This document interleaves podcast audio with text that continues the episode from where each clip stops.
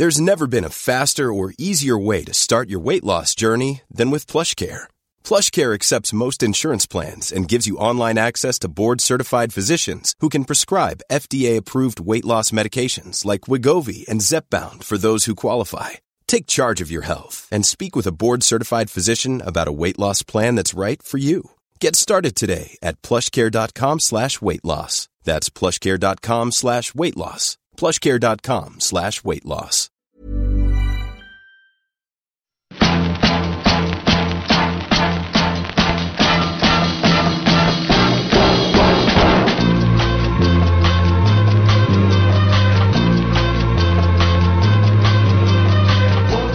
A priori, ça enregistre. Donc, je vais juste augmenter mon truc ici. Hop. Et c'est parti. Donc... bonjour à tous. Déjà, si vous regardez et si vous écoutez, bonjour pareil. Finalement, ça marche de la même manière. Et aujourd'hui, c'est un grand jour. Tiens, je vais me mettre comme ça. Parce que c'est le premier live YouTube. Donc, je vais enregistrer la conversation avec Florian Ponzio et Johan Rigoulet. Le bien connu et l'infâme Johan. Et donc... Ça sera disponible comme d'habitude en streaming audio pour le podcast, mais également maintenant en live sur YouTube et sur Facebook conjointement. Il y en aura de plus en plus. En tout cas, je vais essayer. Et aujourd'hui, avec Florian et Johan, on va parler de longue distance à pied et en vélo, et surtout à vélo, parce que Florian a fait la conquête des Ardennes. La conquête des Ardennes il y a 2 semaines. Donc je crois 450 km pour un bon... tu peux prendre le micro si tu as des choses à dire. Ouais, 450 du coup pour 8500 de D+. Combien? 8500, ouais. Voilà. Johan, donc moi au mois de mai j'étais sur Galia 480 avec Stéphane Brognard, et quand on a traversé, lorsque nous avons traversé les Pyrénées, Johan à ce moment-là était avec Guillaume Klein sur la Transpyrénéenne, donc 3 étapes de 300 km minimum, ce qui nous fait un total... À peu près 300 km. On a dû chanter certaines parties à cause de la météo, mais au total, ça faisait combien? On est sur à peu près 800 km, ouais. Ouais, pour dénivelé. On est un tout petit peu en dessous des 15 000. Voilà. Ouais, les amateurs, quoi. Non, c'est pas terrible. Franchement, les mecs, inscrivez-vous à l'étape du Tour, quoi. C'est bien plus à votre portée, quoi.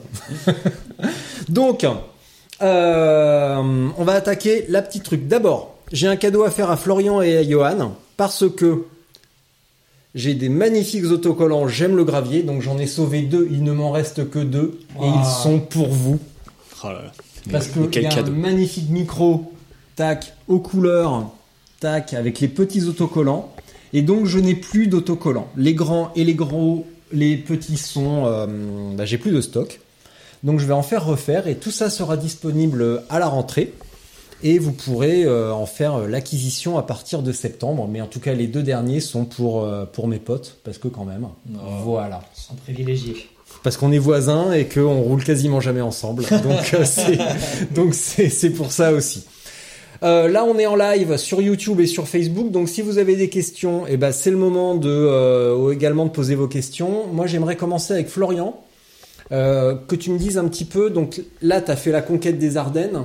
Ouais. 400 et quelques, mais t'as plusieurs échéances à venir. Donc tu vas faire une sorte de grand chelem longue distance sur plusieurs challenges. Est-ce que tu pourrais nous rappeler un petit peu ce que tu vas faire? Ouais. Alors c'est cette année du coup, je pense qu'ils ont créé les 2 autres épreuves qui s'ajoutent à celle de référence qui est les 7 majeures. Mmh. Donc les 360 bornes et 11 000 de D+ des 7 majeures que on avait tenté une première fois avec Johan et Tristan il y a 4 ans, je crois, ouais, je pense. Quand ça venait de commencer. Et on avait dû arrêter à cause de gros orages, etc. en montagne. Mmh. Yo l'a refait l'an dernier. Donc il a terminé. Et du coup, comme j'avais des comptes en suspens avec les 7 majeurs et qu'ils ont ouvert ça cette année, j'en ai profité d'être pas trop loin du départ de la conquête des Ardennes, à Bruxelles assez régulièrement pour prendre le départ de la conquête. Et donc du coup dans 2 semaines normalement je fais l'Homme-Marteau, qui là c'est 380 avec 10 000 de D+, si je dis pas de bêtises, à faire en moins de 24 heures aussi. Et en août, je devrais finir sur les 7 majeures.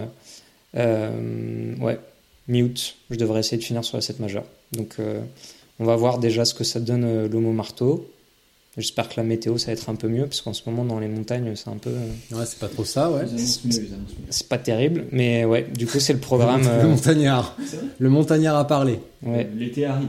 Ça y est. Espérons. Ah bon, on est le 17 août, il est... Non, le 17 juillet, donc c'est très très bien, l'été arrive.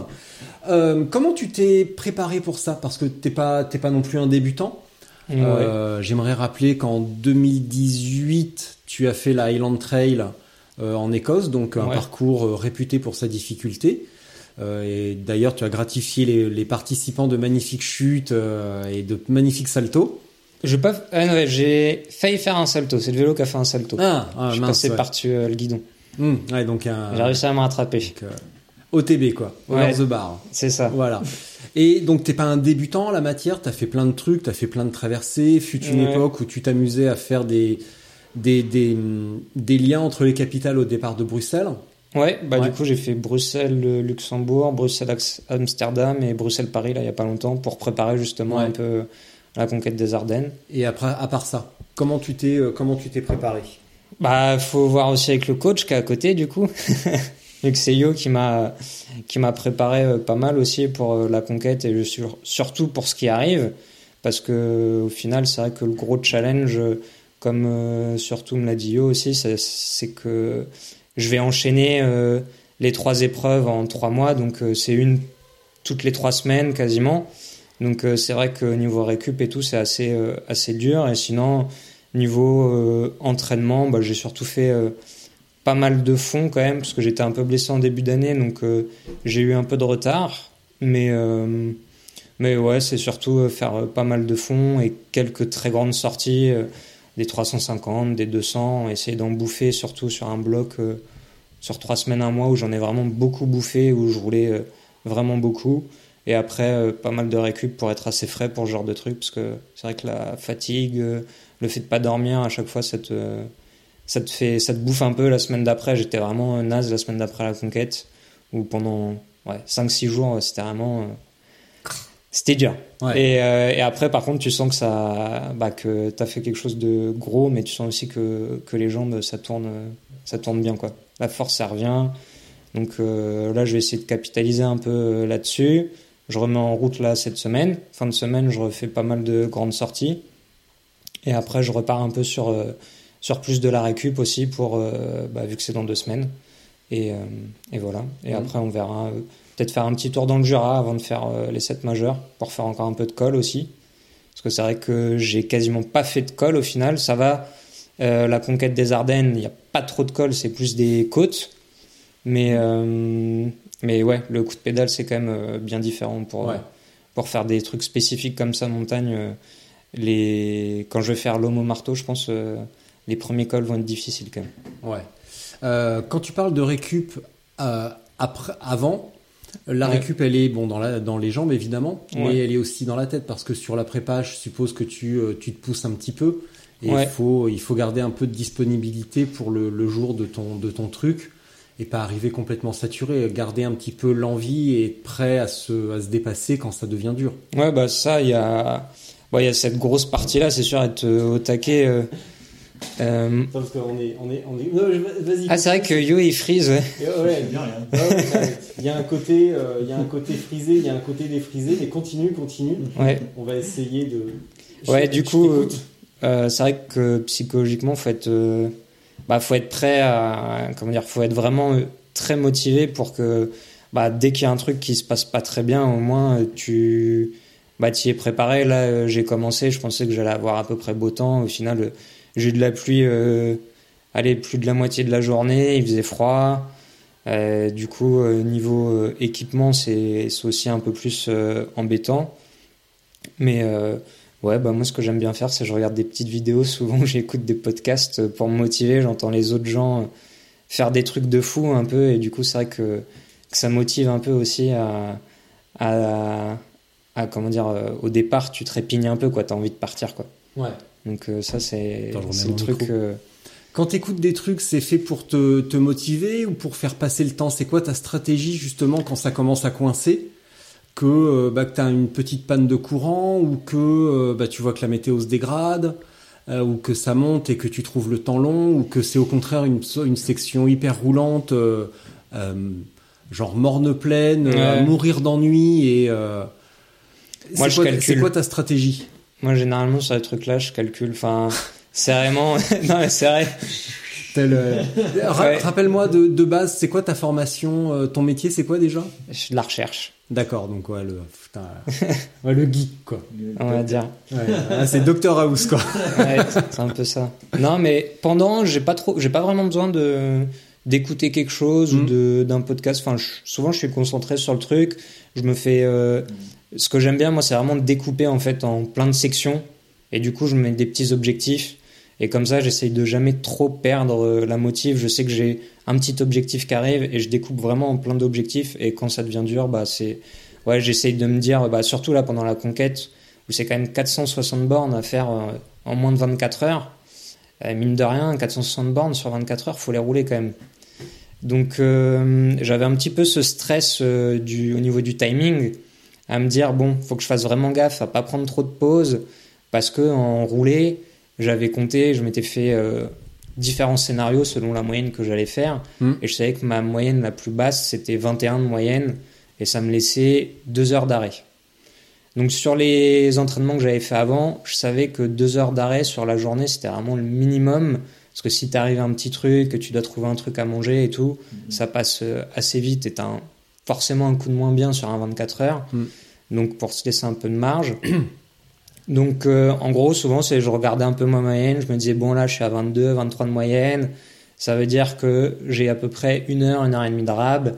Et puis sur la fin, je savais que la moyenne, elle allait baisser à fond, quoi. Donc je me disais, là, je vais perdre encore 1 km heure de moyenne, mais normalement, je devrais être dans les temps. Et du coup, au final, j'ai fini avec 1 heure et demie de rab. Donc j'ai fait en 22h30. Et voilà, généralement, c'est ça. Je calcule, et puis quand ça devient dur, c'est juste tu pédales, quoi. T'attends que ça passe. C'est vraiment, tu laisses le cerveau de côté, et le but, c'est plus c'est dur, moins je m'arrête, je crois. Parce que dès que tu t'arrêtes, repartir, enfin, mentalement, tu vois que ça défile plus. Quand ça commence à défiler un petit peu, tu sais que t'avances. Ouais. Mais donc tu te fixes de micros objectifs en fait, ouais. de faire un petit peu un pas devant l'autre. Ouais, c'est ça. Dory la Dorade marche droit devant toi. C'est ça, exactement. Voilà. Et, par contre, qui êtes-vous? Je pense que si je rencontrais quelqu'un, ça aurait été ça. J'aurais été comme ça pendant la nuit. Oui, bonjour. Tu vois, parce que par exemple, la Clan Morton, il m'a pas reconnu quand je suis arrivé à côté de lui. Étrange. Pourtant, tu le connais, non? Non. Non, il m'a klaxonné, il m'a demandé, enfin, il m'a sorti un coup de sonnette et tout, et il m'a dit, mais salut, ça va, t'habites où? Mais toi, t'habites où? Donc, ouais, des petites échéances, en fait, parce que si on se donne un objectif trop lointain, et ça fait comme une sorte de distorsion temporelle où on se dit, putain, il me reste 150 kilomètres. Ouais. Surtout quand ça devient dur, c'est là que c'est. Ce qui est très dur sur la conquête, où j'ai trouvé que c'était vraiment très différent d'école, c'est que c'est vraiment des murs.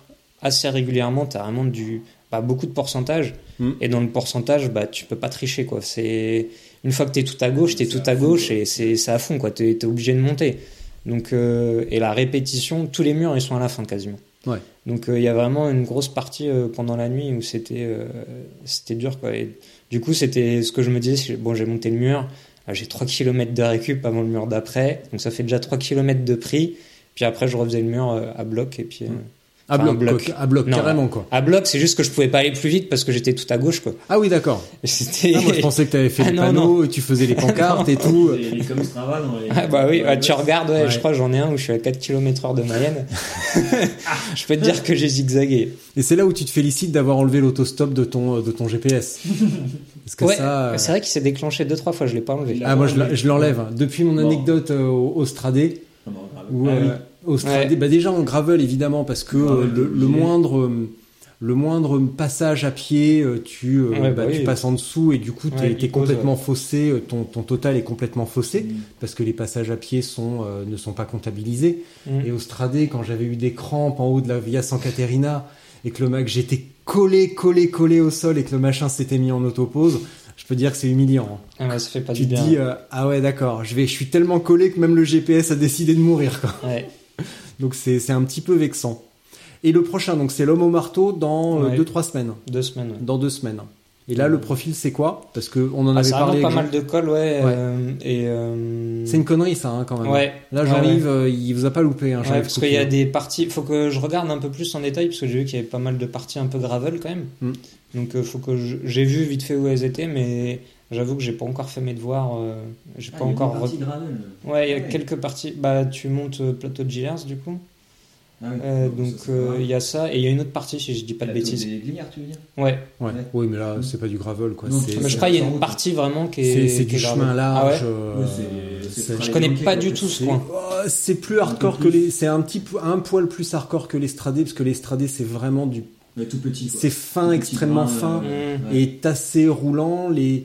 Les Glières, c'est un petit peu plus rugueux, mais... Le tour, il est passé facilement. Ouais, le tour, il était passé. Ouais. Moi, je l'avais fait avec sur l'étape du tour. J'étais en 23. En 23 ou 25. Okay. Puis, j'ai pas crevé, donc...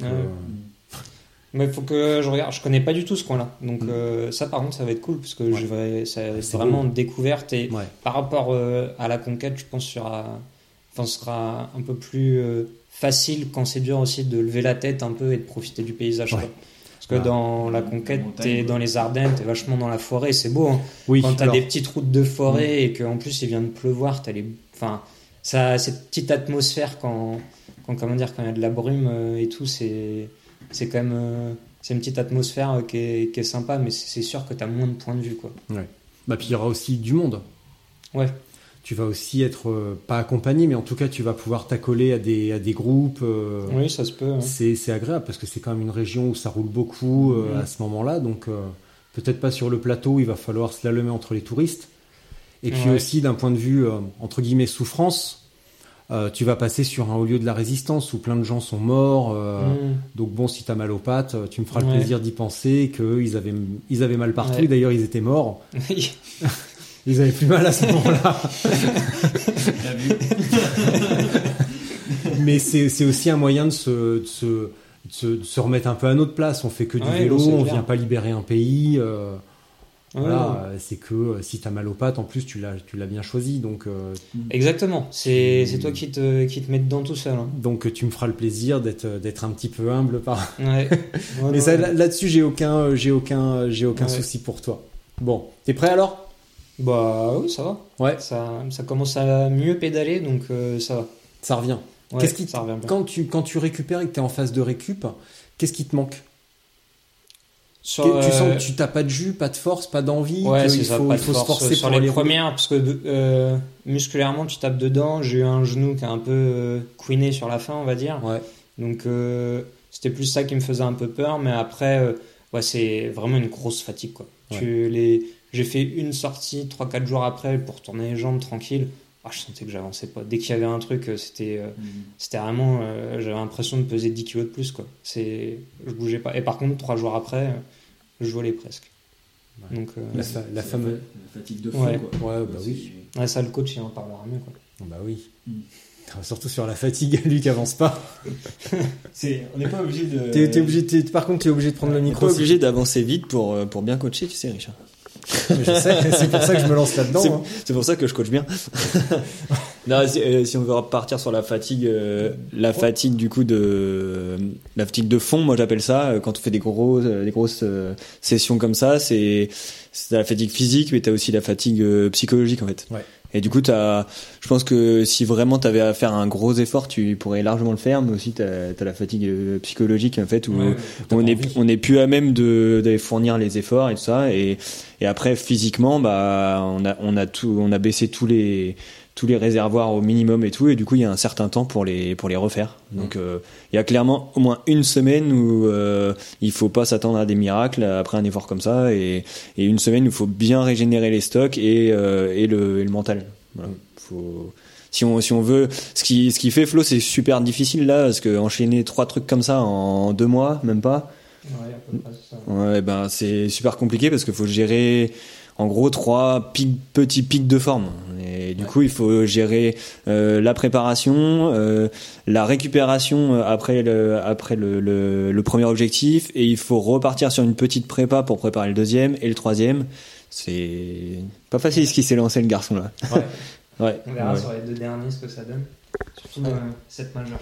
Bah, en plus, ce qui est le plus compliqué, c'est que tu finis par le plus dur, quoi. Ouais. Donc... tu reprends le micro, Flo, tu finis par les 7 majeurs en plus. Ouais. Donc les 7 majeurs, comme son nom apothéose, quoi.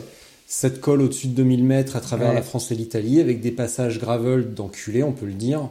Et en plus des pourcentages. Il n'y a pas de passage gravel. Il n'y a pas ? Non, les routes en Italie, elles sont défoncées. Mais c'est normal. Voilà, c'est juste que c'est le. Oui, voilà, on dit, voilà, en Italie, on ne dit pas que c'est gravel, on dit juste que c'est les routes qui sont comme ça. C'est un peu comme en Belgique, en fait. Hein. Ouais, mais la Belgique, c'est un autre problème, les pauvres. On va pas revenir là-dessus. Hein. Ils ont assez de problèmes comme ça. Qu'ils aient un vrai gouvernement, et après, on pourra discuter. Voilà. Donc les 7 majeurs, c'est finalement le. Ouais, c'est le premier, quoi, du genre, on va dire, aussi. Enfin, et puis, comme on l'avait testé, on n'avait pas pu aller au bout. C'est vrai que c'était un peu pour boucler la boucle. J'ai quand même envie de finir là-dessus. Une petite revanche, quoi. Ouais.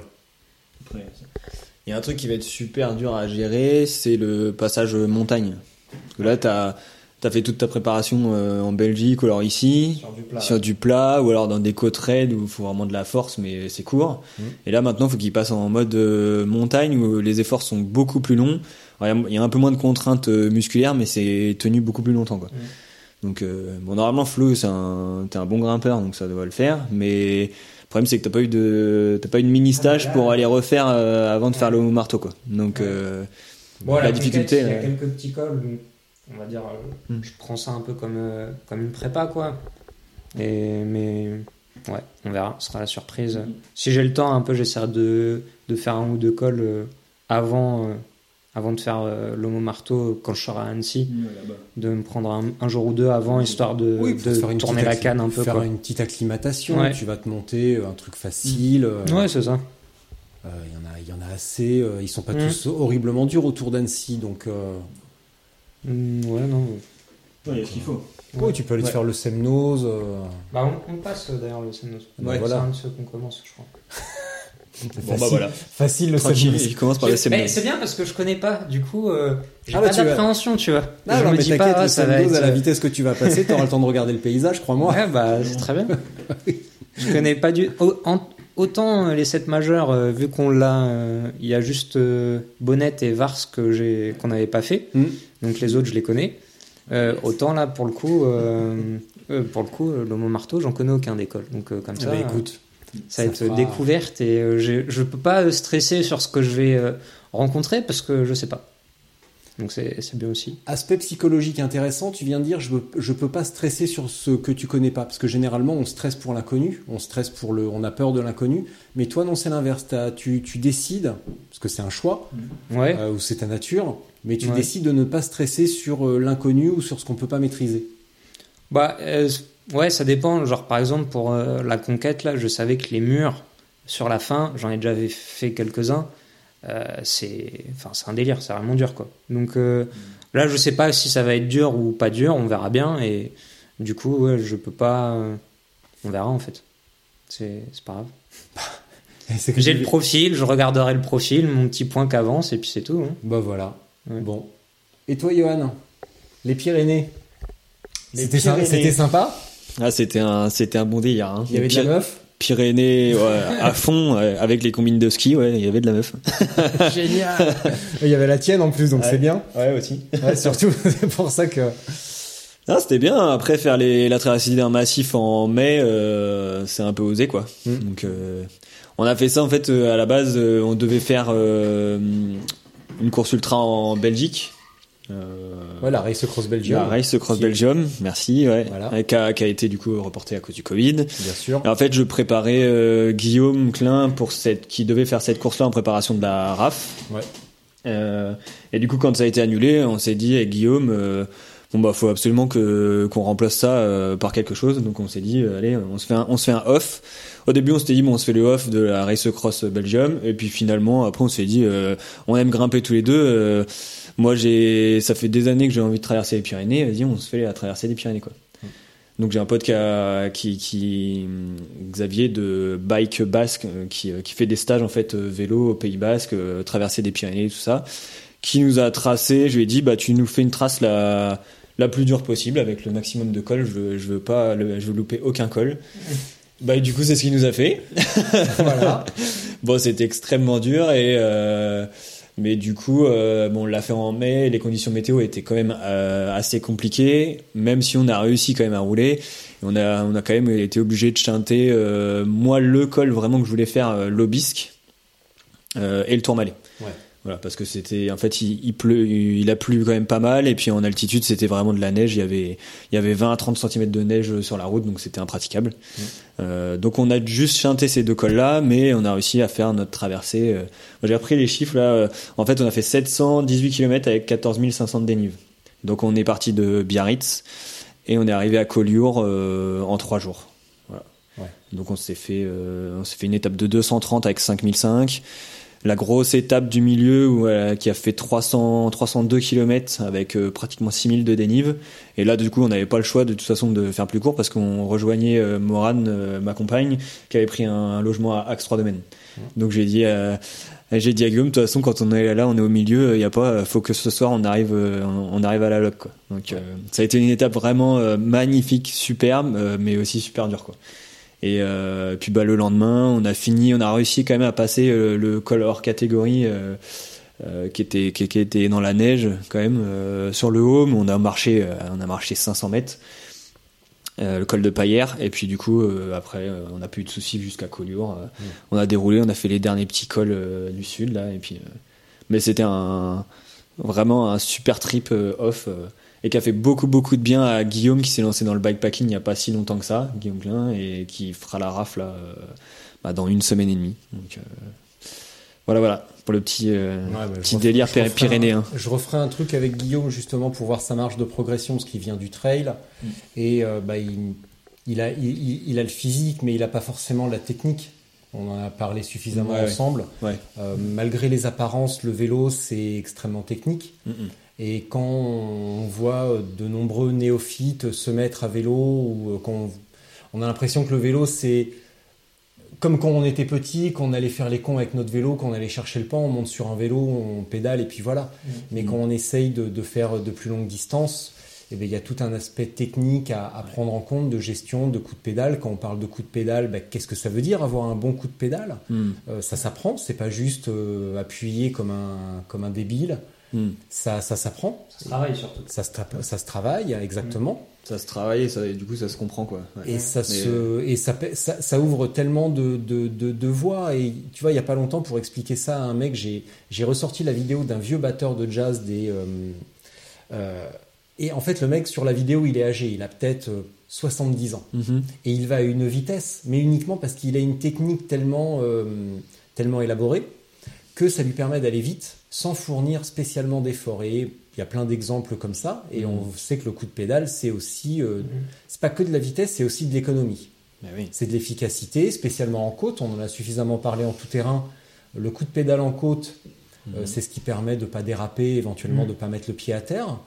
Et c'est ce qui permet même d'un point de vue mental, comme on disait aussi, de passer quelques caps parce qu'on peut se concentrer sur son geste. Ouais. Et si on a un mauvais geste, on peut se concentrer sur un mauvais geste, mais ça n'a pas la même saveur et la même efficacité qu'un geste que l'on comprend et que l'on peut vraiment décortiquer quand ça va mal et se concentrer là-dessus pour attendre que le temps passe. Ah, mais clairement, tu vois, ce que tu dis là, Guillaume, en fait, il pédalait déjà très bien avant qu'on fasse les Pyrénées, il commençait déjà à enchaîner des bonnes grosses sorties, des bons blocs. Mais c'est un très très bon trailer à la base qui s'est mis au vélo il y a 2 ans. Et du coup, tu verrais la progression. En fait, il y a le avant Pyrénées et après Pyrénées. Ouais. Il me dit, j'ai tellement en fait été chercher au fond de moi pour passer ces cols pyrénéens qui sont archi durs, mais il pensait pas que ça pouvait être aussi dur les cols pyrénéens. Ouais. J'avais prévenu. Et il me dit, j'ai tellement en fait été épuisé pour bien pousser, tirer. Et puis en fait, il me dit, ça m'a fait énormément de bien de pédaler avec toi et de te voir pédaler. Il me dit, en fait, j'ai compris énormément de choses au niveau de la phase de poussée, de l'arrondi du pédalage, de la position sur le vélo. parce que je lui parlais de la position quand on grimpe qui n'est pas la même quand on est sur le plat et tout ça. Et il me dit, en fait, j'entendais ce que tu me disais, mais en fait, ça a pris tout son sens quand on a monté des cols. On a monté un col, le col de Manté, que je connaissais pas. C'est 10 bornes à 9,4% de moyenne. Et je pense qu'il s'en souviendra toute sa vie de ce col-là. Mais du coup, il me dit, mais je me suis mis j'étais tellement au pied du mur que j'ai dû faire les bons mouvements en fait dans ces moments-là. Et moi, je le vois dans ses entraînements. Le cap, une fois qu'il a récupéré des Pyrénées, et ben pour les mêmes intensités cardiaques, il a gagné 2 km/h dans ses sorties chez lui. C'est assez fou. Et il me le dit, il me dit, mais c'est dingue, je fais pas plus d'efforts et en fait j'ai gagné de la vitesse et tout, je suis tellement mieux sur mon vélo. Comme quoi. De toute façon, dans un col micro-flow.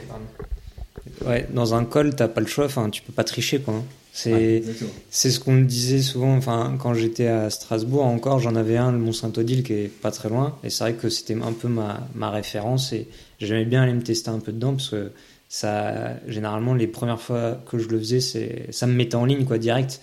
C'est une fois que t'as fait ça, le corps il comprend qu'il faut, c'est vraiment, faut que le coup de pédale il soit vraiment très efficace parce que c'est tellement dur que tu peux pas faire autrement quoi. Bah puis tu prends de la force qu'on n'arrive pas à choper sur le plat. Tu peux faire du plat, des faux plats avec la bracasse et tout. Ça n'a rien à voir avec l'effort au seuil. L'effort qu'on doit soutenir sur un col et le niveau d'intensité qu'on est obligé de monter.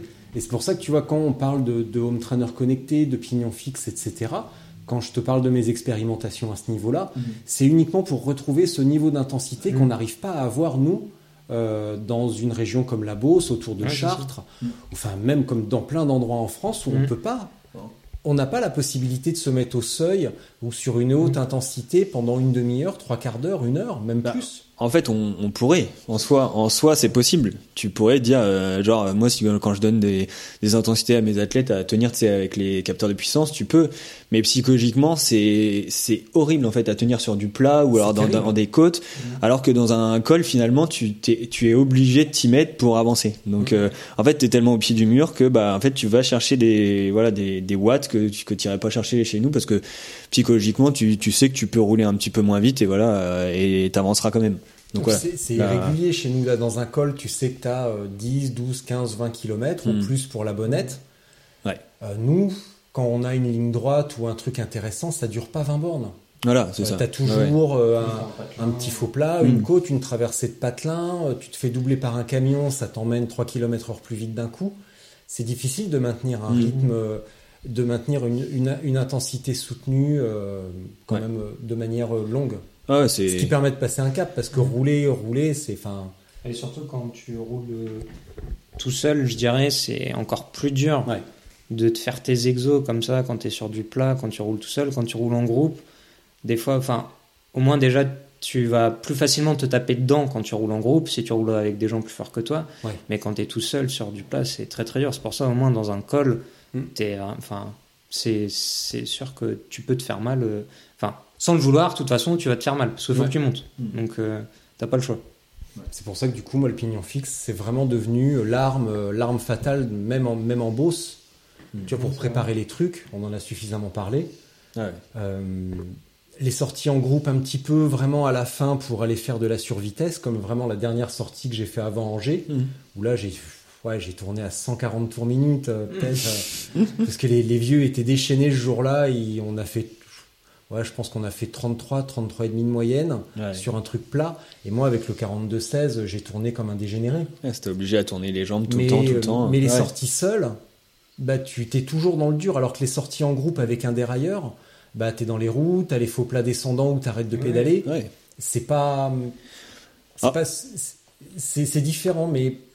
Tu vois, c'est pas aussi violent, en fait. C'est pas aussi violent. Après, moi, tu vois, je conseille quand même souvent de mettre des sorties comme ça dans sa préparation. Mais c'est un tout. Voilà, bien sûr. C'est un éventail, c'est une boîte à outils où, selon le moment, le truc qu'on recherche, on va aller rouler en groupe, ou on va rouler lentement, ou on va rouler entre potes pour raconter des conneries.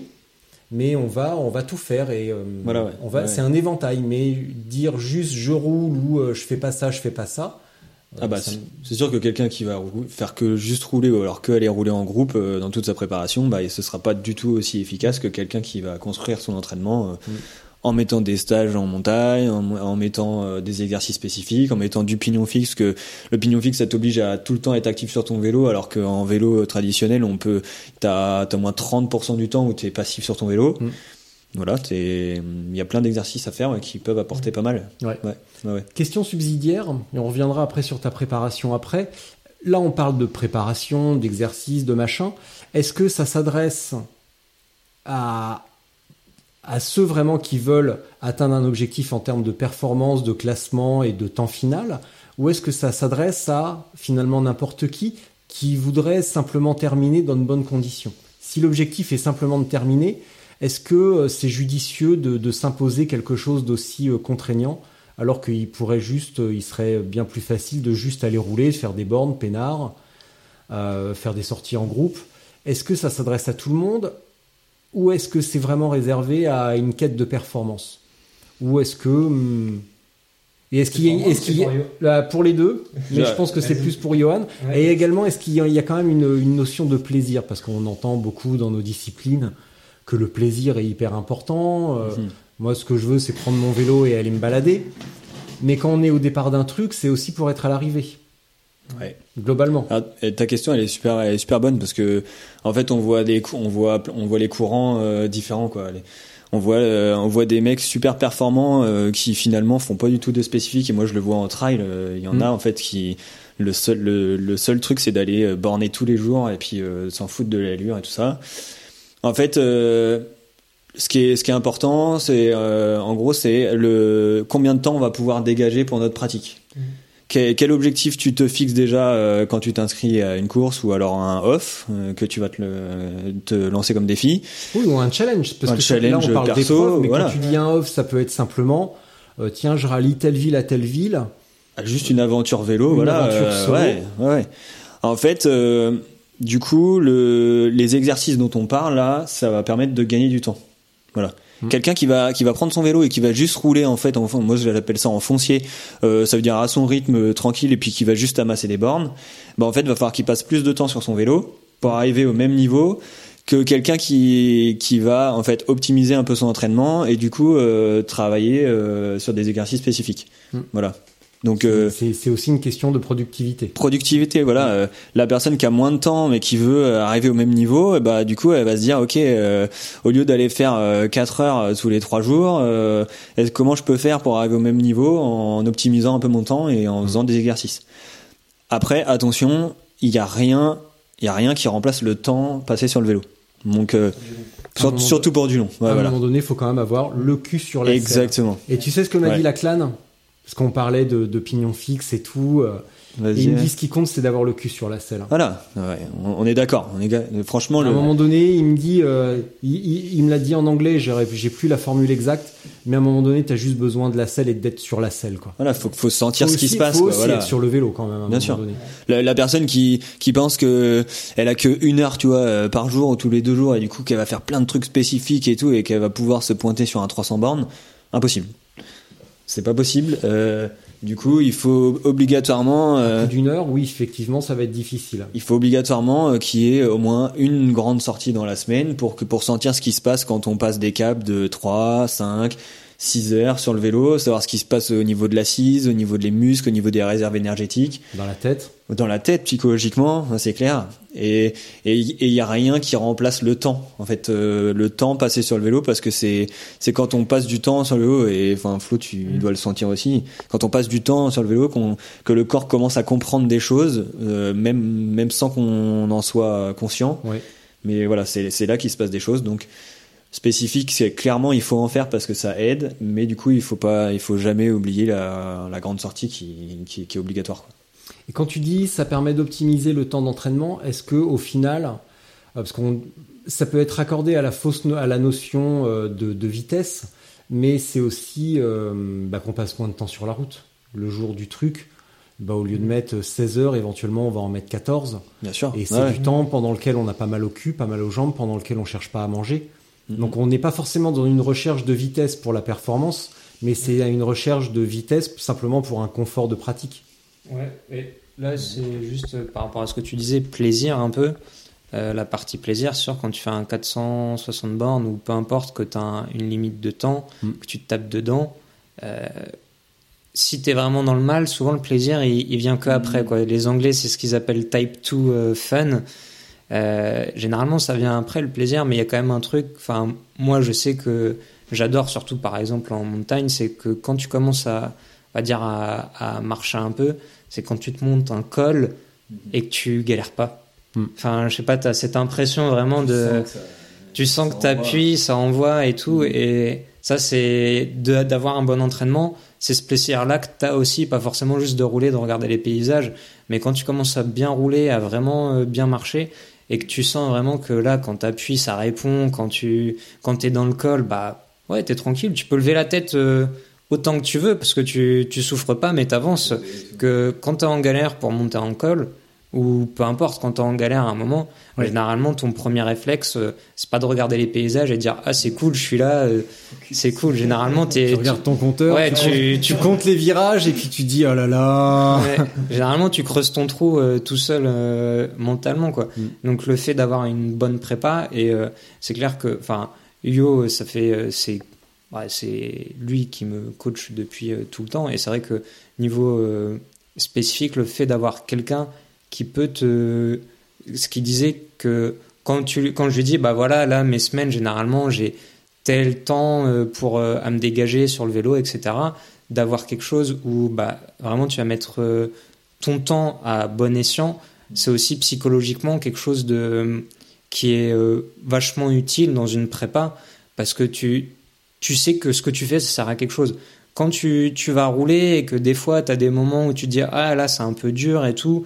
mais que tu comprends pas pourquoi en plus, et que bah, de l'autre côté t'as un coach qui te permet de te dire bah là c'est normal, t'es un peu dans un creux, ça fait 2 semaines qu'on charge la mule, là c'est, tu commences à descendre mais t'inquiète pas, ça va remonter derrière. Il y a tout ça aussi du coup qui t'apporte vachement quand même psychologiquement, quoi. Johan, revenons à comment t'as préparé. Alors c'est dommage parce qu'il nous manque un client de marque quand même, parce qu'il est en vacances. Qui ça ? Parce que tu as préparé une bonne partie des Pyrénées avec Romain. Ah oui, Romain Beaucousin. Et Romain, un personnage d'une vulgarité sans précédent. La dernière fois qu'on a roulé ensemble, il se tortillait sur son vélo et il faisait la tronche. Et je vais le voir, je fais « Ça va Romain, t'as pas l'air bien, t'es en hypo ?» Il me fait « Oh non, j'ai envie de chier !» Ah, c'est Romain ça, il est vulgaire, mais qu'est-ce qui marche ? Il marche, il est excellent, ouais. Le gars toujours positif sur le vélo, c'est ça, fait partie. Comment j'ai préparé les Pyrénées. Comment t'as préparé ça ? D'une manière assez simple finalement, parce que t'as pas. Là, on parle de trucs spécifiques et tout, mais finalement, bah t'as fait que des gros blocs. T'as fait un bloc de 200, bloc de 300. Tu y es allé par palier, si je me souviens bien. En fait, ce que je me suis dit, c'est ce que je fais beaucoup pour l'ultra. J'ai déjà segmenté par charge, en fait, par volume d'entraînement. Je me suis dit, ok, on va faire ça. Il faut que je me fasse de la progressivité dans le volume de l'entraînement. Donc en fait, ça c'était mes gros piliers. Je m'étais mis justement, avec Romain, on a fait parce que moi j'utilise la pyramide, c'est-à-dire que je fais monter mon volume jusqu'à tant de temps avant l'épreuve, avant l'objectif, et après je réduis en fait progressivement le volume pour arriver super frais dans la tête et physiquement le jour J. Et du coup, le dernier gros bloc que je me suis fait, donc on s'est fait un 300 avec Romain qui m'avait tracé en Normandie là. Et donc du coup, j'ai fait des blocs comme ça, espacés de 2 semaines, donc en volume, sans se préoccuper d'exercices, de choses comme ça. Et autour de ces piliers, en fait, je me suis mis des exercices quand même, des bonnes sorties en semaine, mais je me suis mis des exercices spécifiques à me faire en PMA, quand même du travail de force.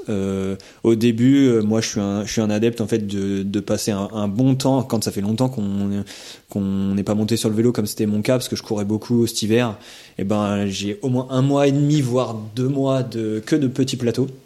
Je mets pas du tout le gros plateau, donc je travaille qu'en souplesse pour ne pas trop choquer le corps et puis retrouver en fait la vélocité et puis le geste de pédalage sans force. Il y a plein de cycles, il y a plusieurs cycles qui sont ajoutés comme ça. Et du coup, sans trop se prendre la tête, en fait, avec un entraînement bien structuré, j'avais mis un post sur Strava où on voyait, tu sais, mon augmentation de la charge d'entraînement en plusieurs paliers, puis qui redescend bien avant l'objectif. Voilà, donc, et j'ai été super bien, super en forme pendant les Pyrénées, quoi. Donc, ouais. Voilà, faut pas se prendre trop la tête, mais ça se construit quand même un entraînement pour être bien le jour J, quoi. Voilà. Oui, préparer un petit plan d'attaque, mais pas non plus le truc au poil de fion. Ouais, si tu roules, si microflow. Pardon. Si t'avais prévu si ton plan d'entraînement il te dit faut rouler le mardi et qu'au final tu roules le mercredi, c'est pas grave non plus, quoi. Ouais.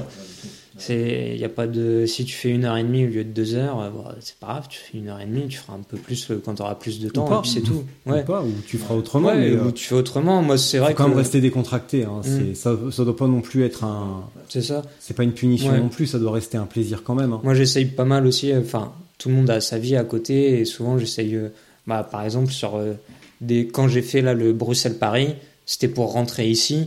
Et du coup, j'en ai profité, je rentre ici, plutôt que d'être dans le train, ou plutôt que de partir ailleurs, j'en profite, je suis une pierre deux coups, je vais rouler, et puis en même temps, j'ai fait un trajet. Ouais. Donc, un peu cumuler les trucs, quoi. Ouais, complètement. Du coup, moi, je prépare quand même pas mal de cyclistes maintenant, là, et vraiment, donc moi j'envoie la planif en fait avec tout ce que j'ai dit tout à l'heure là, avec les blocs et tout ça, mais aucun problème pour chanter, des sorties et en fait s'organiser dans la semaine en fonction des contraintes qu'on peut avoir. Il faut surtout, comme Flo il disait, c'est le maître mot, faut garder le plaisir dans son truc. Ouais. Quand ça commence à être à la contrainte pour aller rouler parce que voilà c'est la course avec la famille, avec le boulot, là c'est mort. Il faut en fait que ça reste son plaisir. Donc si c'était prévu jeudi et que ça passe mieux le vendredi, aucun problème. Allez. Voilà, on le fait. Même si c'était prévu la force le jeudi et que tu peux plutôt le faire le mardi, tu le fais. L'important c'est réussir à faire ses séances, de garder une certaine cohérence dans le truc. Et puis voilà, ça se passe très bien comme ça quand on arrive à faire ça. Bon, je vais citer le team Salomon Trail. Ils ont une phrase, je crois, c'est l'entraînement. C'est la priorité numéro 1 quand tout le reste est fait. Exactement, merci. Elle est belle celle-là. Hein, ouais, c'est beau. Ouais, c'est beau. Ouais. Parfait, c'est exactement ça. C'est exactement ça. Merci, super. Ah, mais de rien. Ah, mais... Parce qu'on va être concurrents quand même. On n'est pas potes pour rien. On est potes, mais on va pas le rester longtemps parce qu'au bientôt on va être concurrents sur le coaching. Je commence à comprendre ça. Ouais. On va être concurrents sur le coaching. Donc, mais comme toi tu vas rester sur la route et que moi je vais plutôt être sur le gravier. On va pouvoir rester potes. On va même pouvoir faire des trucs ensemble, tu vois, je pense. Je pense qu'il y a pas mal de trucs à faire ensemble. Ouais. Il y a beaucoup de choses, mais sur le, tu vois, tout à l'heure on parlait de technique sur les sorties en groupe. Il y a aussi beaucoup de choses à apprendre. Ça fait un peu école de cyclisme, mais apprendre à rouler en groupe, apprendre à relayer, apprendre à le mercredi, le sorti de la vallée avec l'autre, le vieux là qui a jamais su faire un éventail. Pardon, je viens de te cracher dessus. Super. Mais, c'est Covid ça. Tu te retrouves de côté avec des potes. Comment on fait un bel éventail pour rouler vite ou en tout cas rouler à une allure confortable sans y laisser la peau au vent de côté. Ça s'apprend tout ça. Tu vois, Guillaume Klein qui est venu faire le tour de la reconnaissance du vrai Tour de Rayloire qui a eu lieu le week-end dernier là. On s'est fait donc les 400 et quelques kilomètres là il y a un mois de ça en juin. Guillaume qui avait jamais roulé trop en groupe et tout, il a appris en fait à passer derrière, à se placer dans le vent, à faire un éventail et en fait il a été sur le cul en fait de se rendre compte à quel point on peut rouler beaucoup plus vite quand on est bien placé, l'économie d'énergie et tout. En fait, je pense qu'il y a 20% des cyclistes qui savent faire ça et le reste c'est un peu on voit ça à la télé mais on comprend pas trop quoi, tu vois. En tout cas, l'intérêt, il est quand tu le vis et puis surtout quand tu le vois à la télé, quand on voit les fameux coups de bordure, quand vraiment il y a un coup de bordure qui se précise et que tu comprends pourquoi ils le font et quand tu sais ce que vit le mec qui est au bout de la bordure, qui est à droite de la route, le pauvre malheureux qui va péter dans 15 secondes parce qu'il est en bout de bordure et qu'il a le vent dans la tronche. Ça te fait des petits flashbacks, quoi. Ah ouais, tu te souviens de trucs. On l'a mangé un peu la bordure, nous, Flo. Hein. Et tu te rappelles quand on a fait la rando gravel ici et avec les Bretons là, là, et que vers Nogent-le-Roi, tout ça au-dessus, on s'est mis à rouler vraiment à tourner. Quel kiff de tourner en gravel en plus quoi. Ah ouais. Chemin hyper roulant, on s'est mis à tourner à 5 ou 6. C'était terrible. Ah mais le gravel, de dire, tu vois, on était un peu sur la route, même à un moment, on est sur la route, on se met à tourner et tout, puis d'un seul coup, bam, le chemin, il repart à droite, et là, c'est sentier et tout ça. C'est excellent. C'est un bonheur. C'était vraiment bien. Il avait fait beau, on était en forme. Non, toi, tu t'étais bourré la gueule la veille. Ouais, j'avais mis un peu de temps à me débloquer, mais sur la fin, j'étais bien. T'as mis 5 heures à débloquer. Toi, tu t'es bloqué, non? C'est pas ça? Ah, moi, j'étais bloqué, moi, j'avais pété les roues, donc j'avais crevé encore une fois, et j'avais fait un détour par la maison pour changer de pneu carrément, donc, et je t'avais chopé plus loin. Exact. Ouais. Donc, ouais. Maintenant, on va parler d'un truc dont on a commencé à parler tout à l'heure, c'est les arrêts, parce que on parle beaucoup du temps qu'on va passer sur le vélo, qu'il faut manger, qu'il faut s'arrêter, du côté arithmétique. Tiens, d'ailleurs, on va reprendre là-dessus. La barrière psychologique qu'il y a de faire un 200, même 100, 150, 200, 250, 300, plus. Rationnellement, quand on fait, si on a quelqu'un qui nous dit « Moi, j'ai jamais fait plus de 140 et j'aimerais faire 200 », j'ai envie de lui répondre, quand t'as fait 140, il te reste que 60 km jusqu'à 200. Si tu roules à 20 de moyenne, c'est 3 heures de plus. Donc, rationnellement, il n'y a pas de raison d'être bloqué psychologiquement, parce que quand t'as déjà fait 4, 5, 6 heures de route, si tu manges bien, si t'es pas en détresse totale, tu peux t'en rajouter. Et ce cap, il se passe pour les 150, pour les 200, 250, 300.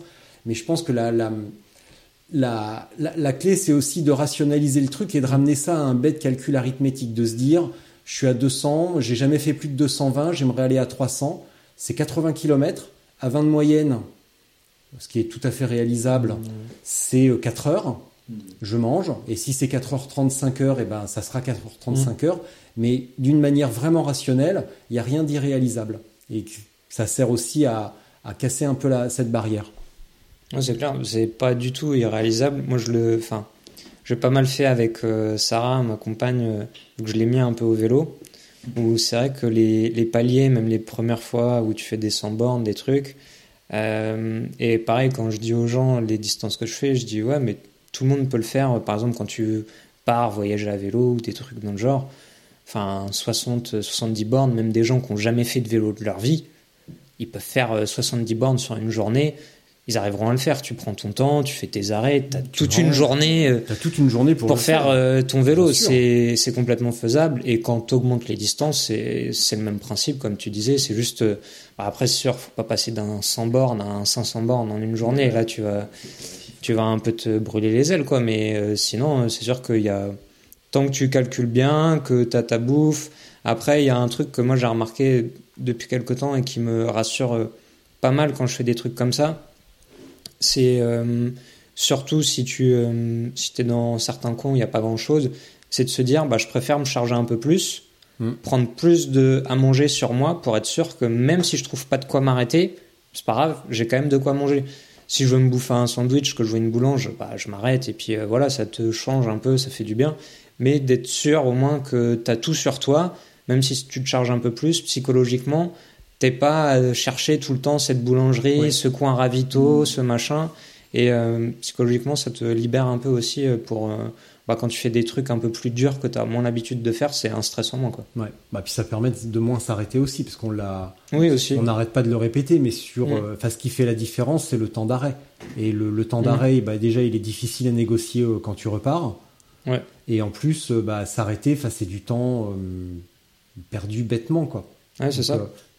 C'est ce qu'on disait tout à l'heure. Psychologiquement, je comprends que ce soit un ressort confortable. Ouais.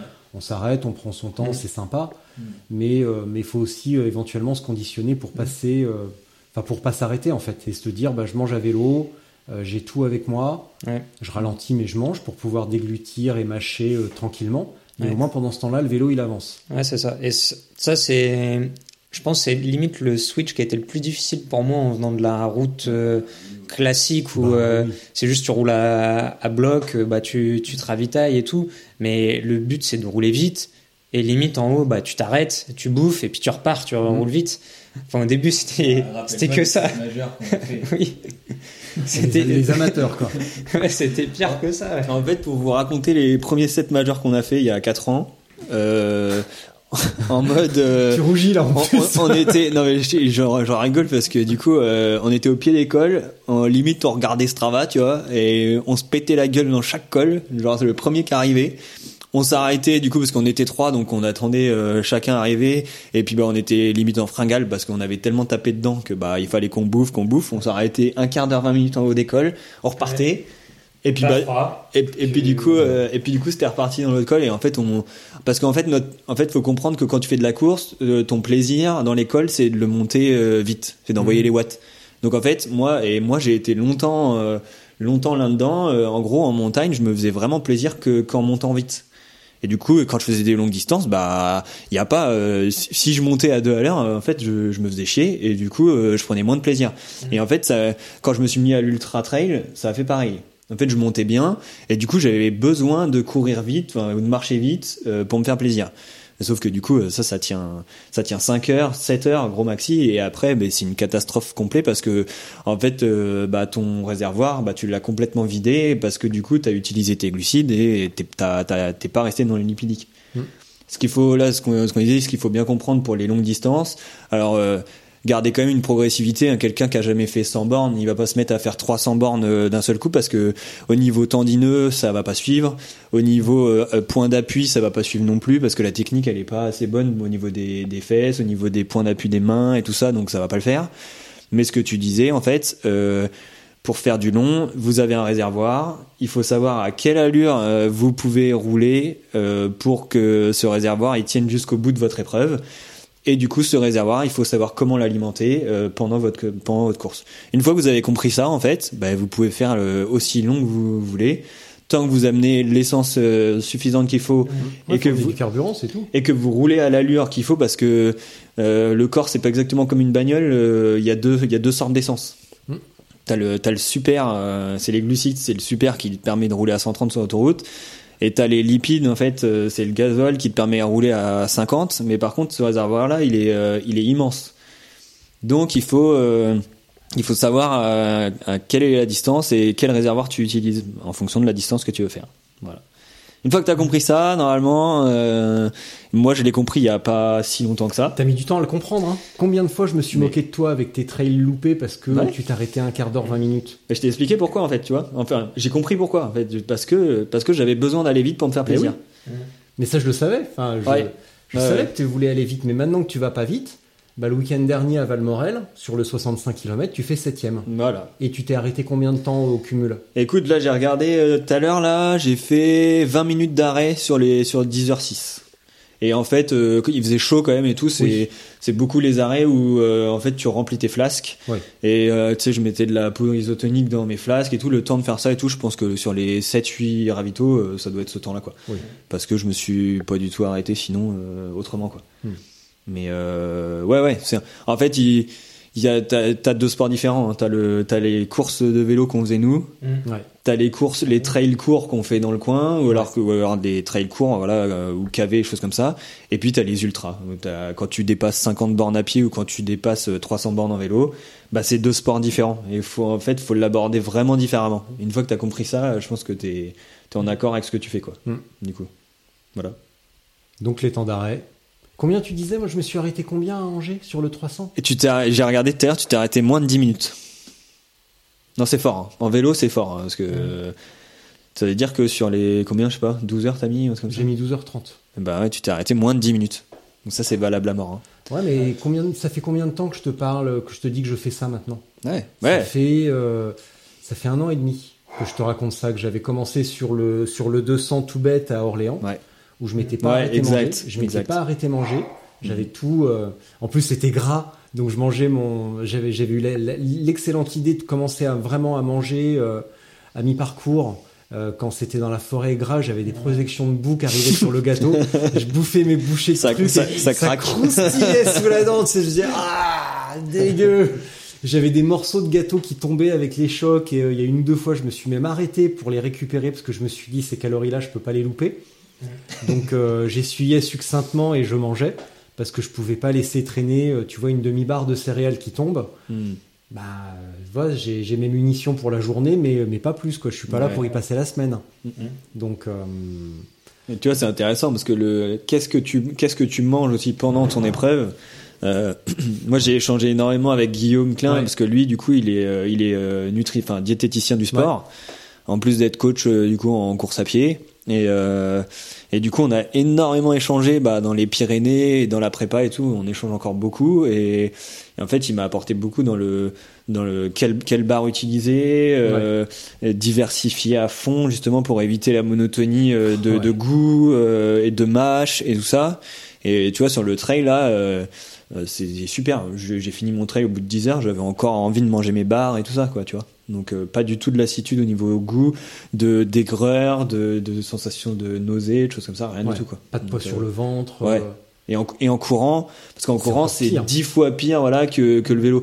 En vélo on peut se permettre de manger un peu n'importe quoi et encore, mais en course à pied dès que tu manges un truc qui va pas, t'es mort, t'as la nausée, t'as envie de vomir et tout ça, quoi. Ouais. Donc faut aussi faire vachement attention à ce qu'on mange et aussi savoir quand est-ce qu'on a besoin de s'arrêter pour manger du salé. Voilà, il y a pas mal de trucs à gérer comme ça. Et c'est vrai que le danger, tu vois, là on parle du vélo et des temps d'arrêt. Le danger, la difficulté, elle est sur le salé en fait, parce que c'est facile d'emmener des barres énergétiques, c'est facile d'emmener des petits gâteaux, machin. Ouais. Mais le salé, c'est plus difficile. Mmh. Et du coup, le salé, on va souvent plutôt le trouver en magasin. Mmh. Et c'est difficile à emmener. Et tu vois, le côté pizza, c'est ce que je faisais au début. Je me rappelle le truc à Carcassonne. J'avais commandé mes pizzas. Super chaud et tout. J'avais commandé mes pizzas en avance et les sandwichs. Bon, cela dit, ça m'a quand même sauvé la mise. Mais c'était pas du tout une bonne idée. Tu vois, la pause pizza de un quart d'heure, 20 minutes avec un coca, c'était nul. Jamais je referais ça. Et, c'est une catastrophe en fait. S'arrêter un quart d'heure au bout de 90 km, tu vois, c'est facile. Je comprends que ce soit gratifiant, marrant, comme ça tu peux regarder les réseaux sociaux, tu peux faire une photo, tu peux appeler quelqu'un, prendre le temps de souffler. Mais la facture, elle est tellement salée quand tu repars qu'il faut remettre en route, que tu as la pizza en travers, que le coca, il va être totalement contre-productif. Il va te faire une montée agréable sur le moment, ça fait du bien, même un café. Mais alors par contre, une heure après, c'est l'horreur. Moi, sur cette transcorbière, j'avais mal au bide. J'étais en travers. Là, à Angers, j'ai eu mal au bide qu'une fois parce que j'avais super envie de pisser au kilomètre 280 et je me retenais parce que je me disais mince, s'arrêter faire pipi, c'est 45 secondes, c'est idiot.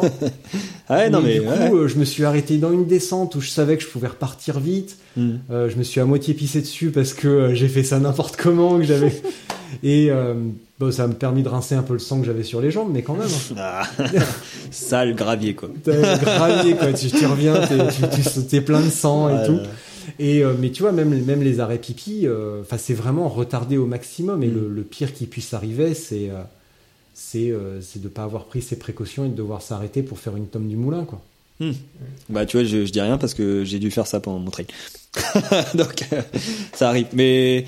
Avant, il me fallait mes petits mouchoirs, mes petits machins, fallait que je trouve le bon endroit. Là, maintenant, je deviens un vrai trailer. Chac. Et je pense que j'ai perdu même pas une minute, tu vois, pour faire ça. Ah ouais, de toute façon, quand t'es pas mal. Quand tu t'attends vraiment le dernier moment, c'est comme tirer sur un élastique, hein. Quand ça part.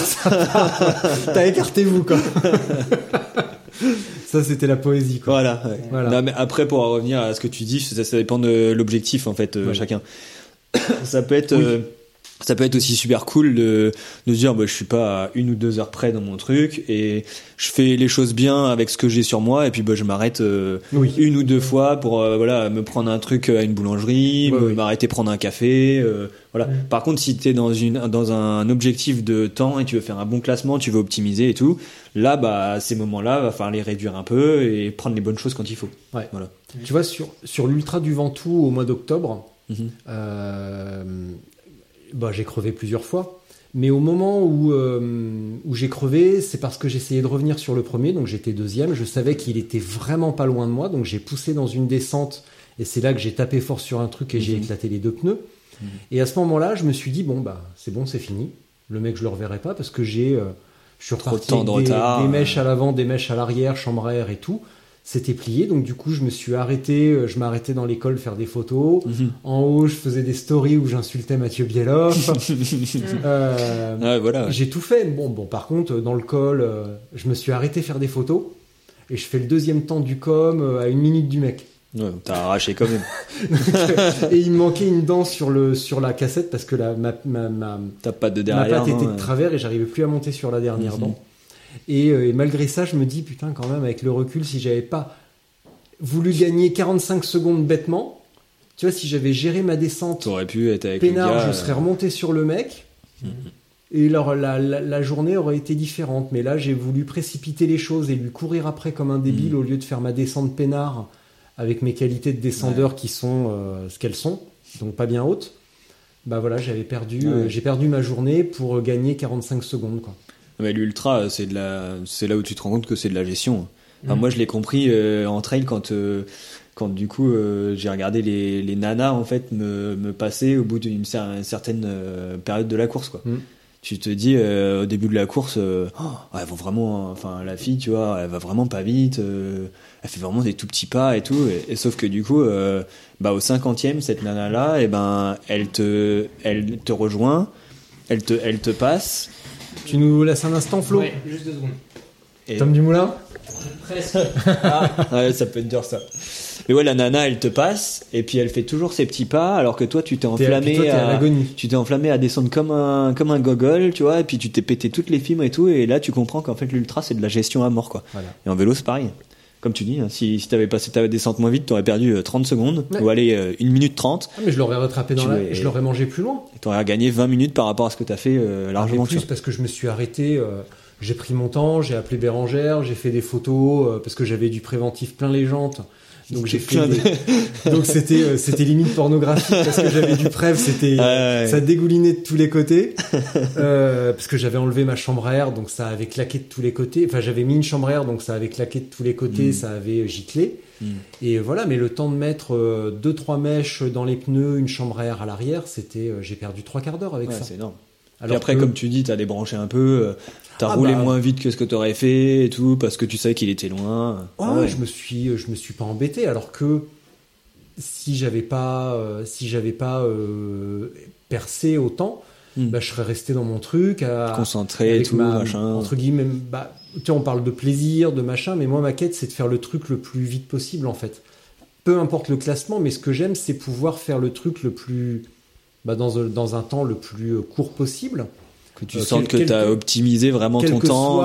Quel que soit le classement à l'arrivée, c'est juste que moi j'aime bien aller vite encore, j'en suis capable, donc j'ai encore envie de le faire. Ouais, bien sûr. Et voilà. Donc, oui, j'ai tout niqué ce jour-là. Ouais. À ce moment-là, pour vouloir gagner 3 fois rien au mauvais moment, j'ai tout perdu bêtement. Voilà. C'est bête, hein. Ça y est ? J'ai rien loupé ? Non. Ça va, t'es plus léger, Flo ? C'est bon ? Je pense qu'on a à peu près fait le tour parce que l'ultra trail, donc maintenant c'est quelque chose que tu maîtrises. Donc l'objectif maintenant ? Alors moi, du coup, je fais la CCC en fin août. Ouais. Donc c'est le petit UTMB. On fait en gros les 100 derniers kilomètres de l'UTMB. Les plus faciles, quoi. Pas tant quand même. Pas tant. Non, je sais plus combien il y a de dénivelés, mais sur 100 bornes, il y a, je vais dire une bêtise, mais peut-être 8000 de dénivelés, quoi. Donc l'objectif là, donc avec Guillaume qui me prépare en trail, parce que en fait c'est assez sympa la relation qu'on a avec Guillaume, c'est on échange nos compétences. Moi je le prépare en fait en vélo et lui en fait me prépare en trail, en course à pied. D'accord. Donc le prochain objectif c'est ça, et puis j'ai un autre ultra trail qui a été déplacé donc fin septembre à Samoëns, donc dans les Alpes, 100 km aussi. Donc ça bouge à Samoëns. Ouais. Il y a le vélo vert maintenant qui est là-bas. Ils ont déménagé. Le vélo vert, c'est à Samoëns. Et ouais. Super ville. On y a été, il y a 3 semaines. C'est superbe. Ouais. C'est superbe. J'adore. La montagne, c'est magnifique. Bon Flo, après les 7 majeurs, tu fais quoi ? Tu vends ton vélo ? Ouais, je pense un peu de repos. On va partir en vacances à vélo aussi avec Sarah. Donc, préparer ça. Je suis en train de monter un petit vélo pour le voyage. Ouais. Et puis après, ouais, tranquille. Non, mais t'es pas obligé de te mettre la main comme ça. T'as une caméra. Faut peut-être expliquer le challenge que tu fais là, parce que je sais pas si on l'a bien expliqué là. au début. Ce que tu fais, c'est quand même un... Bah là, si, on l'a expliqué, l'enchaînement conquête. Oui, c'est vrai qu'ils ont monté... Ouais. Et machin. Et cette majeure, c'est vrai qu'ils ont... En fait, ils ont monté un... Ah oui. Ça s'appelle le D+ Challenge, ouais. Mais c'est qui, il ? Bah, c'est les trois organisateurs. Les organisateurs de ces trois trucs. Donc, Jean-Yves... comment il s'appelle le créateur des 7 majeurs, j'ai oublié. Là, les noms Patrick Gilles. Ouais. Patrick Gilles. Et par contre, la conquête des Ardennes, je ne sais pas. Je l'ai, son nom, mais là, comme ça, de tête, je ne l'ai pas. D'accord. Eh ben, écoute, on le salue bien bas et puis... on s'excuse. À tous nos amis belges, parce qu'on les aime. Et ça, du coup, ça fait partie... Ouais, c'est le... des plus challenge qui ont monté, du coup c'est ces trois épreuves là, peut-être il y en aura d'autres plus tard, je sais pas, qui feront partie de ça, et du coup tenter de faire les trois la même année, pour l'instant en moins de 24 heures les trois là. Parce que réussir quand même à faire ces trois trucs là en moins de 24 heures, en plus Flo il le fait en autonomie complète, c'est quand même un gros challenge. Pour avoir fait les 7 majeurs, je les ai fait l'année dernière, avec un accompagnement. Morane était là pour me faire les ravitaux et tout, j'ai mis 19h55, sans accompagnement et tout, c'est du solide. Hein. Faut c'est pas très solide. Quoi. Ah ouais. T'as encore un truc à dire, Flo ? Non, c'est bon. Ok, super, bah tu passeras le bonjour à Sarah. Ça marche. J'espère que je la rencontrerai un de ces quatre. Ouais, peut-être sur le vélo. Bah, il y a bien intérêt. À te faire péter. C'est clair. Tiens, justement, en parlant de péter, file le micro à Johan. On va parler de Morane maintenant, parce que Morane, toi donc... C'est quoi le pont, là, entre péter et Morane ? Parce que Morane, elle pourrait faire péter, elle a limite fait péter Guillaume dans l'école. Et qu'elle a pas l'air comme ça, la petite, mais elle grimpe. C'est une très bonne grimpeuse, Morane. Alors, je vais pas aller sur ce terrain glissant, mais dit-il avec l'œil qui picore, qui brille. Mais du coup, parce que là, toi, t'as fait le 65 à Samoëns, mais Morane, elle a quand même fait le 45. Exactement. Moi, ça, c'est. Moi, elle a fait le 45. Je suis pas étonné, parce que je sais très bien qu'elle est balèze, la grande. Ouais. Non, elle s'en rend pas compte en fait, parce que ça fait pas très longtemps qu'elle s'est mise à courir du long et tout. Enfin, c'est un peu depuis qu'on s'est mis ensemble. Ben oui. Elle s'est mise au vélo aussi, mais moi j'ai dit, écoute, moi je te mets aucune pression. C'est elle qui s'est acheté son vélo. Oui. Elle me dit non, je veux essayer et tout. Et en fait, elle fait un peu comme moi. Elle mixe entre vélo et course à pied. Ouais. Et du coup, donc quand on a fait le Tour de Rayloire, le vrai Tour de Rayloire, elle est venue nous rejoindre en fait. Elle a fait les 100 derniers kilomètres avec nous, ou 70, et en fait, je pensais qu'elle tiendrait jamais dans les roues parce qu'on roulait à 35-40.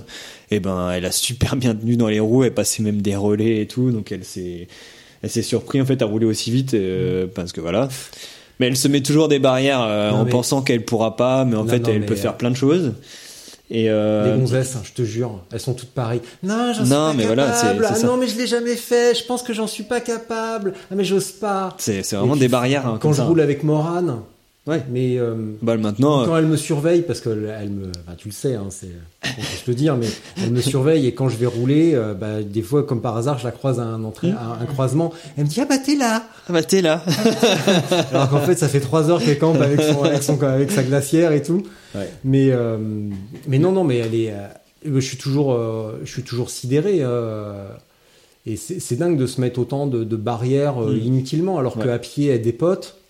Mais elle est en train de prendre, je pense, de prendre confiance en elle. Là, elle s'est fait donc le 45 km avec 2600 mètres de D+, avec 2 gros cols. Ouais.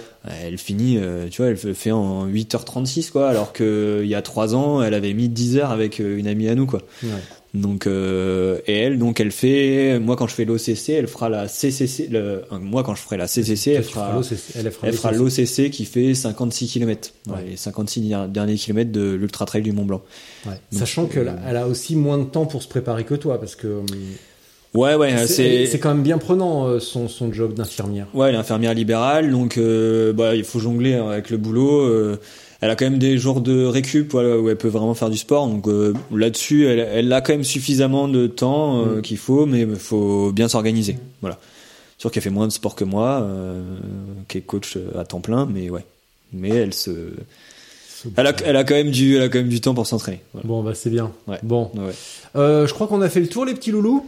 Puis en plus, on doit être chez nous à peu près à 14h30. Il est 14h20, on sera en retard. Ouais, c'est pas trop mal, ça va. Ouais. Ça va. Bon, je vais vous laisser parce que du coup, je vous ai jamais fait le coup, mais vous allez quand même droit à avoir une minute de solitude tous les deux. Donc je vais vous laisser bitcher un petit peu sur mon compte. Je vais aller voir le bulldog.